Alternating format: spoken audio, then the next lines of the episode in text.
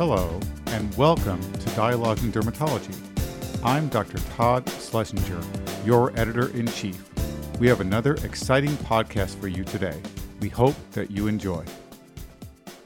Hello, this is Dr. Vesna Petronic Rosic for Dialogues in Dermatology. Welcome to the first of quarterly interviews with the JAAD International founding editor, Dr. Kantor, discussing some of the articles featured for each issue. Dr. Jonathan Kantor is an adjunct assistant professor of dermatology at the Perelman School of Medicine and editor in chief of the Journal of the American Academy of Dermatology International. Dr. Kantor, welcome. It is such a pleasure to speak with you. Thank you. And thank you for having me. I'm really excited to get these going. And I am so, so excited to be involved in dialogues again. And it's really exciting for me to be involved in dialogues kind of on the other end of the microphone. So thank you again. I'm sure it's fun for me too, but I'm sure it's a different kind of joy to be the one being interviewed. Would you please share the story of how JAAD International came to be and your purpose in establishing this open access platform for the world to enjoy? Sure. So it was many years ago now that there was a realization among the Academy leadership that a lot of articles were being submitted to the JAAD, a lot of fantastic articles with fantastic science and with really powerful and important messages and that were well performed, but that just didn't necessarily resonate with the primary readership of the JAAD, which has traditionally been you know, the North American readership. And so one of the steps that was taken, and this was a many, many year process uh, to get there, was to kind of look at what are the options out there in terms of being able to say, how do we get this information out there? How do we provide a platform for a lot of this really fantastic science that's coming in from around the world, also from the United States, but that's coming in from around the world?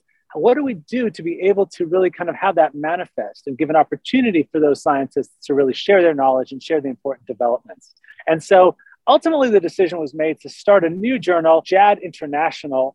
And the idea was to focus really on providing this platform, providing a way to share great science, great data that really could be in the JAAD, but that of course there are just limitations to how much can be included in there. And that might not be necessarily of primary interest from a subject matter perspective or from a regional perspective or from any other reason to the traditionally forecast audience for the JAAD.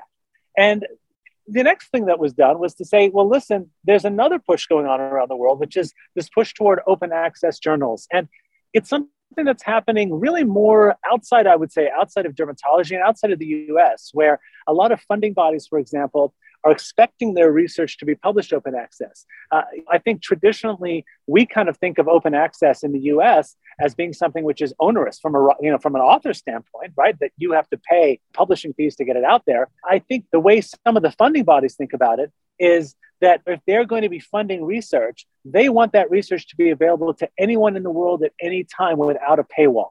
And that's why there's been a push globally towards open access. It's not that open access is being done as a moneymaker. I would argue probably that if anything, there is probably less revenue coming in because of the lack of advertising, et cetera. But I think it's really done in the name of really kind of trying to democratize science while realizing that that is democratizing it on the consumer end and that does put a little bit more of a burden on those producing the science and that's why we really worked hard to make sure that nobody who wants to publish great science in JAAD International is turned away because of cost. That's excellent to know. And I'm sure that many authors from abroad appreciate having this platform because they're able to publish their work in such a reputable journal. With that said, Today, we'll be discussing management of vitiligo with topical JAK inhibitor therapy and evidence based review by Dr. Young and colleagues from Toronto, Canada. So, can you please tell us why you chose this article for this month in JAAD International? Sure. I mean, it certainly wasn't because Toronto is such an exotic locale for a internationally oriented paper to be coming in from. But you know, I think one of the interesting things that this this paper captures, and this is, by the way, a, a short research letter. This is not a long paper. But one of the interesting things that this work really captures nicely is this emphasis on uh, vitiligo, on a disease that really has manifestations that go well, well, well beyond what people just think about typically. I think for close readers of JAAD International, they probably noticed that there is a bit of a stress looking at papers that go beyond that kind of two dimensional skin disease problem, saying, okay, well, you know, it's just quote unquote just an aesthetic problem, just a cosmetic problem, and really trying to look at impact on quality of life and try to look at impacts on how it affects people's functioning in the world. And so, because of that, I thought it was important to think about. I also think that it's important to stress articles that are looking at novel ways of treating diseases that can be very stubborn to treat and for which we don't have a lot of options out there. And I think it's important for us to really kind of try to think outside the box and look at new ways and new approaches to treating things because I think only in that way can we really make a difference. And you know, again, vitiligo is something which is such a worldwide phenomenon. And if anything, I think I would argue that vitiligo is a disease that plays a more important role outside of the United States than inside the United States if we think about the global burden of disease. So, thinking about burden of disease and what it really means to have a burden of disease in terms of those psychological functioning, social functioning, you know, considerations, I think it's just really a fantastic subject to focus on. I couldn't agree with you more. Vitiligo has been neglected, not from the scientific viewpoint, but from the point of addressing the life of the patient and the quality of life they, they lead and, and the stigma that is often associated with it, especially outside of North America, as you mentioned. You know, I really do think I started practicing about 20 years ago and I feel so very fortunate to practice at a time when so many new medications became available for treatment of autoimmune and inflammatory diseases, which are what makes my heart jump when I practice. And we have numerous biologics crowding the market. However, vitiligo seems to be somewhat lagging in that regard. Do you believe JAK inhibitors will change that? I think it's early to say whether definitively going along with topical JAK inhibitors is going to be a game changer for vitiligo. I think what this research is doing is it's highlighting the importance and, of course, highlighting the value and the potential here. And, of course, tofacitinib is, is approved, uh, of course, for vitiligo by the FDA. So it's not that this is the first in human description, but I think it's important to highlight that, you know, hopefully what we're doing is we're cracking open a door here as you mentioned into a in many ways neglected disease. I mean i would say that vitiligo is probably where hidradenitis is was 15 years ago right? Yes. 15 years ago we had tons of biologics for psoriasis or at least we were starting to have tons of biologics for psoriasis. And then you know a few brave souls started to think about hidradenitis and i think there was a lot of pushback with people saying what do you mean? Hidradenitis is a rare disease. What's really the burden of disease? We really don't see so much of it. And i think again what we've seen in the past decade and a half is how wrong that approach was. And so you know, hopefully what this is, what we're seeing is a harbinger of things to come with more attention paid to vitiligo and more attention paid to our potential to really result in some significant disease modulation so that we're not just trying to tamp things down a little bit and trying to get things a little bit better, but so that we're looking at potentially therapies in the future uh, that can really address the underlying cause of some of these really, really tough, challenging autoimmune processes. So uh, I'm going to ask you a question that um, I don't know if you're, well, actually, I look forward to your thoughtful answer. And I'll make a little bit of a parallel. So I see some hesitancy to use oral JAK inhibitors due to their black box warning and side effect profile. And I'm sort of a little afraid that because it sort of gets transferred to the topicals without much distinction, that it will really stop people from using it. And the parallel I want to draw is to topical calcineurin inhibitors, which when they came out, the one that was used systemically was tacrolimus, and then it got the black box warning. And then we accepted that it didn't have the side effects. But then there was this huge blowback from pharmacy and from patients, which I think influenced a lot of prescribers and made them stop prescribing it quite as much because it was such an uphill battle. And now I see the opposite. And I wonder whether that that had to do anything with it. Now I see people with like, oh, there's a black box warning. You know, I don't even want to deal with it. What do you think about that? Yeah, I think, you know, anytime you get a black box warning, I think it definitely increases the complexity. It increases the activation energy needed to have a patient use a medication, have their primary care doctor on board with it, to have any other medical providers on board with it. And I think your comparison to the calcineurin inhibitors is spot on. I too remember when calcineurin inhibitors first came out and the many, many discussions I had, particularly with patients of kids, where I would say, listen, I'm a dad myself. And the reason this black box warning is there was A, from systemic use, and B, if you apply it to 80% of the BSA on an infant, you're going to get systemic absorption, but the degree of systemic absorption you're going to get from applying it to a small area is going to be so minuscule, you're not really going to have much, and it's, uh, you know, it's okay. I would use it on my children. So I think you're right. There is definitely a, a real parallel there. I think the one advantage that I think we are looking at here is that number one, vitiligo. I think when we used tacrolimus in the beginning topically, and when we were using pimecrolimus in the beginning topically, we were predominantly, at least, unless we were doing it on the face, we're predominantly using it in a pediatric population where there's even more of a wariness um, to use medications in general, and certainly something with black box warning. I think with vitiligo, of course, we've got that bimodal age distribution, so there's certainly plenty of kids with vitiligo, but there are also a lot of adults with vitiligo, particularly when it's recalcitrant. And so I think the degree of motivation that we're going to see for treating vitiligo, I think, is going to be greater so that it's going to be a little bit less challenging to overcome that. That said, I do agree that anytime you've got a black box warning from the FDA, and rightly so, people are going to be wary and they're going to be concerned and they're going to say, hey, let's make sure we have these discussions. And I think that's part of our role as dermatologists, right? That's part of our role as the experts in skin disease and skin therapy is to take that time, whether it's educating our patients or educating our colleagues in other specialties, to say, listen, let's look at absorption data let's look at uh, what percent body surface area people are using this on. And let's have an intelligence discussion based on that and really move forward from there. So i think it does increase the burden on the dermatologist in terms of management when you have that. That said i think that vitiligo i think we all know that vitiligo is something where it can be so crushing socially and psychologically that people are going to be very, very motivated to consider it, particularly if we can explain that those black box warnings really are more geared towards systemic usage. Very good. And I agree with everything. I do think education is crucial in spending that time to uh, explain all the important parts to the patient makes all the difference. I'm going to pivot a little bit to discussing a different aspect of this publication, which has more to do with the type of research that was done. So, I noticed that the authors started their research with 240 studies from Medline and Embase databases, but ended up only including 12 in their paper.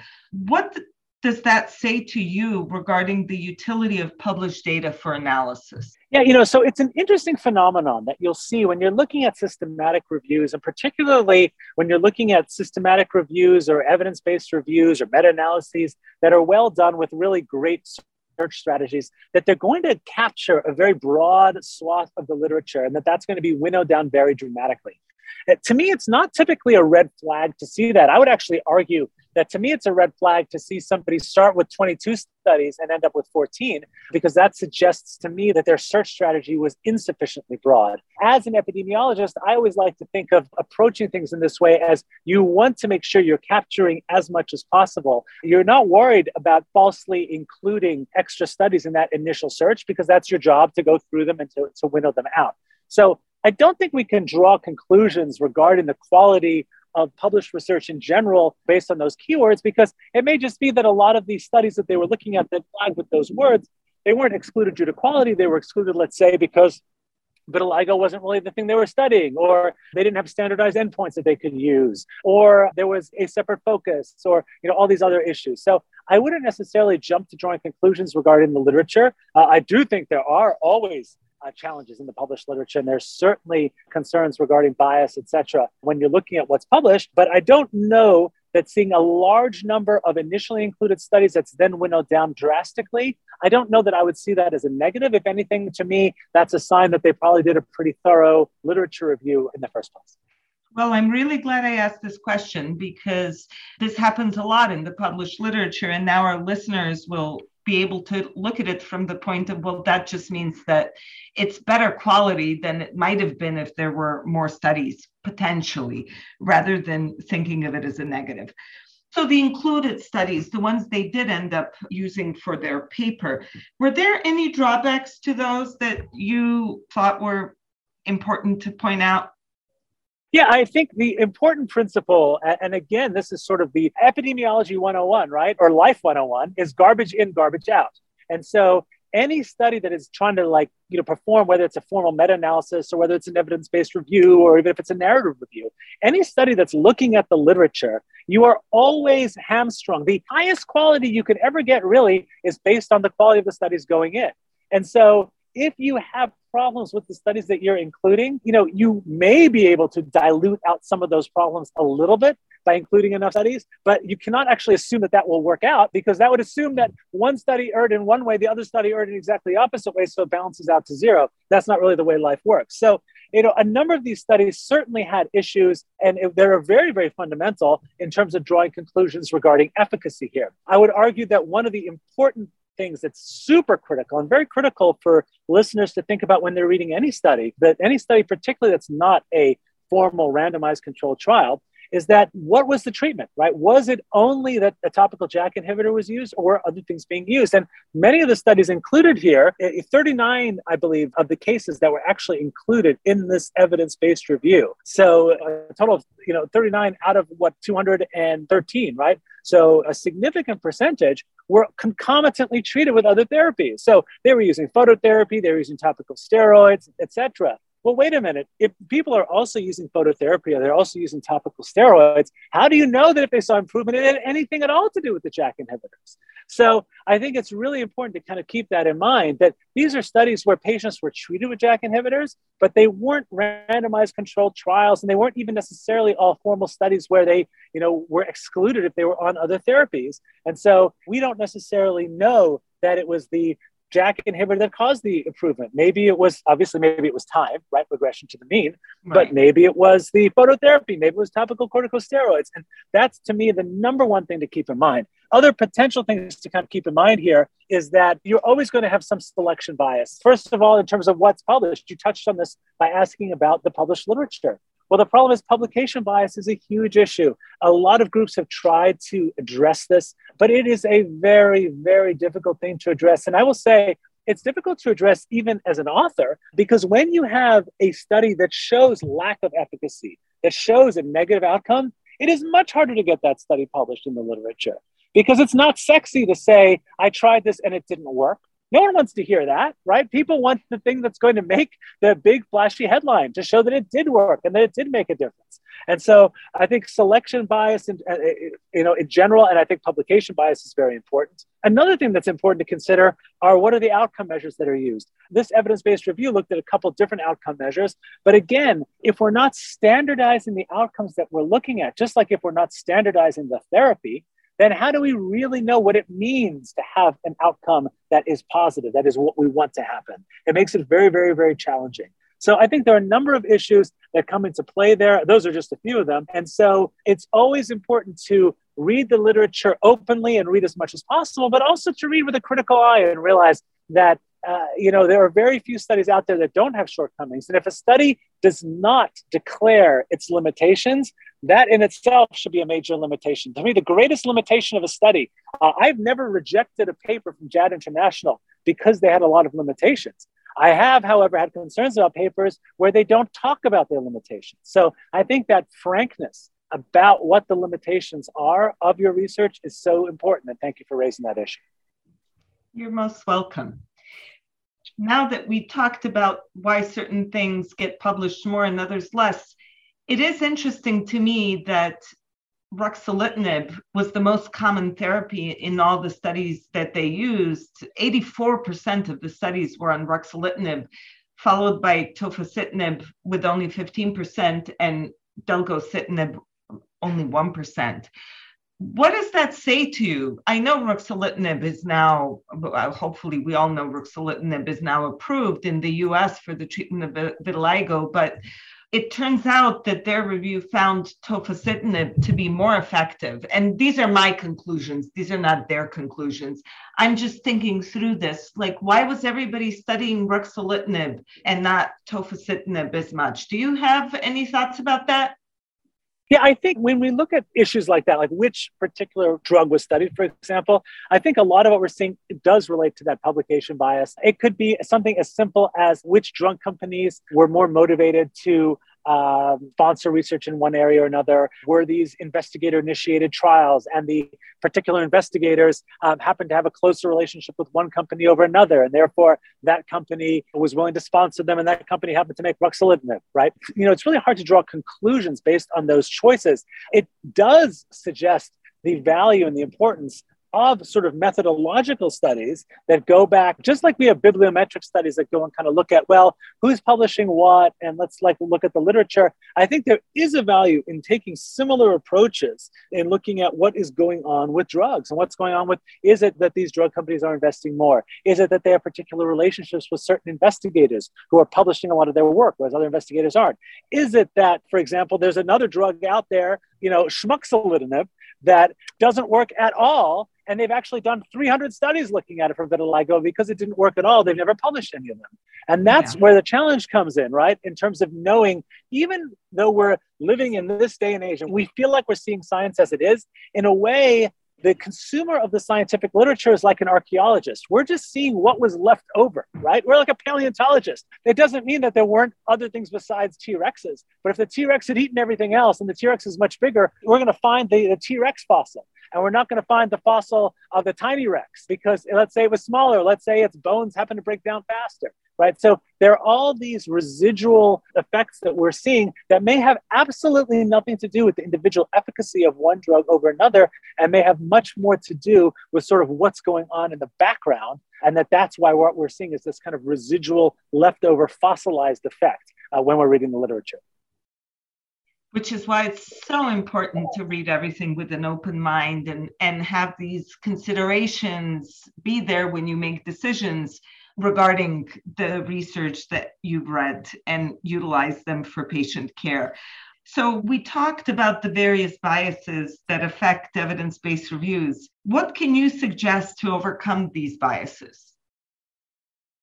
I wish I had a magic bullet, like an anti bias bullet that you know we could put in everybody's scientific epidemiological uh, armamentarium and, and fire it away. Unfortunately, to me, the best approach to dealing with biases, number one, is to identify them and be aware of them. So, doing what you're doing here so brilliantly, where you're really drilling down and highlighting the biases and highlighting not only the biases in this particular study, but the biases in the underlying literature, I think that is such a valuable enterprise because what it does is it makes you again as you mentioned it makes you read things with an open mind. It makes you also realize that you know it's not always as simple as what's right in front of your eyes. And i think that's really important. We're living in an era where people are questioning probably more than ever received wisdom where they're questioning uh, where they're, right, they're questioning fake news, right? And so certainly, I think when, with science, and we've seen the past few years with COVID, there's more than one way to interpret things. And so I think it's really important to make sure you keep an open mind. I think having a basic fundamental feel for it, and that means not just being able to answer multiple choice questions on an exam, but having a really intuitive feel for understanding fundamental biases in the medical and scientific literature, I think is so valuable. I think more and more medical schools are stressing this with medical students. I think more and more residency programs are stressing this with trainees because this is a lifelong skill that's going to help you uh, really understand things. I mean, hopefully, the days of people learning about medications from a drug rep coming to their office and telling them about the medication, I'm, I'm hoping those are long gone because, again, there is much, much more out there and there is a much more nuanced world of science out there that's important. And I think understanding that there are always going to be challenges that you've got to look at the heterogeneity of the data involved. You've got to look at how much follow up was used. You've got to look at outcome measures. You've got to look at publication bias. You've got to look at a litany of other biases as well. I think having that appreciation, that understanding, and then actively reading the literature. And what I mean by that is, I don't mean you have to drill down into every line of every you know 2,500 word paper. But even if you're just reading abstracts, make sure that you are understanding those limitations and that you have a nuanced view of those limitations and that you're actively reading, actively questioning and engaging with the literature makes it much, much more fun and makes it much more rewarding and also means that what you're learning and what you're reading about is going to be much more actionable and has a much higher likelihood of reflecting reality as well. You have such an inspirational way of saying those things that I'm pretty sure everyone listening to this podcast will read their studies with a different point of view going forward. And I can't thank you enough for that. With that in mind, and how the world of science and the world of dermatology and medicine is changing as we speak every day, how does this topic relate to the Academy's diversity, equity, and inclusion plan? I think the most obvious way that this really relates to the DEI approach by the Academy is that, you know, vitiligo, and we've mentioned this and it's sort of, you know, intuitively obvious to dermatologists, vitiligo is a problem that is particularly profound outside of the United States. It's particularly profound in people with skin of color, in part because of just on a pragmatic level. If you've got somebody who's got type 1 skin and they have some patches of vitiligo, it might not be as noticeable. And in part because of uh, you know the importance of skin color and skin tone in different societies in different parts of the world. So I think the very fact that this study is looking at vitiligo, which to me is a disease which really disproportionately affects on a pragmatic level. I don't mean disproportionately affects, you know, epidemiologically, but disproportionately affects in terms of quality of life those with skin of color, I think really helps to play into it. I think the other thing we have to keep in mind, though, right, is the other end, which is we're talking about topical JAK inhibitors. These things are not, you know, $4 at your local Walmart. And so I don't think anybody is distributing topical JAK inhibitors in sub Saharan Africa anytime soon for free or for an amount of money that many of the people there who are earning, unfortunately, so little are going to be able to afford. And I think that is an elephant in the room when we're looking at new therapies, is to say, what do we do about access to these new therapies? How do we think about access to therapies? How do we think about drug pricing in general? What are the right ways we should be doing this? Uh, are there ways that are better than others? And I think those are all things that need to have open discussion. It's sort of like what I said about limitations with epidemiological studies. Uh, same issue here. I think you need to have an openness to saying, hey, elephant in the room is if you're having trouble affording food for your family, you're unlikely to be able to go and pay cash for a topical JAK inhibitor. So I think it's important to keep that in mind and to have that as a subject for discussion going forward, because I think it's something where only by discussing it and only by being open and frank about it can we have any hope of improvement. Absolutely. And that is such an uncomfortable topic, which really needs to be worked on systematically in order for us to get anywhere you know, I work at, at a county hospital, and unfortunately, many of these medications don't make it on the formulary because they're so expensive.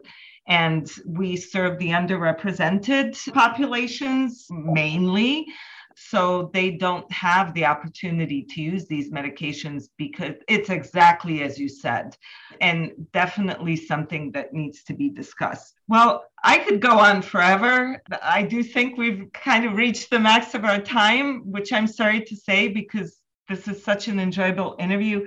I can't thank you enough, Dr. Kantor, for sharing your insights and wisdom with the listeners.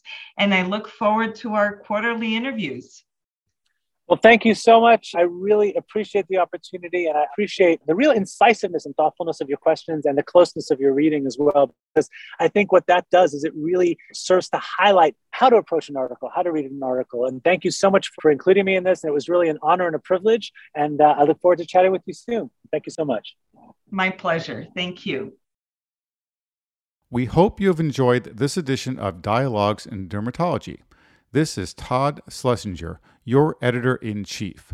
For more podcasts, including bonus issues, check us out online at the website of the American Academy of Dermatology or through the Dialogues in Dermatology app. You can now also sync your subscription to your favorite podcast app.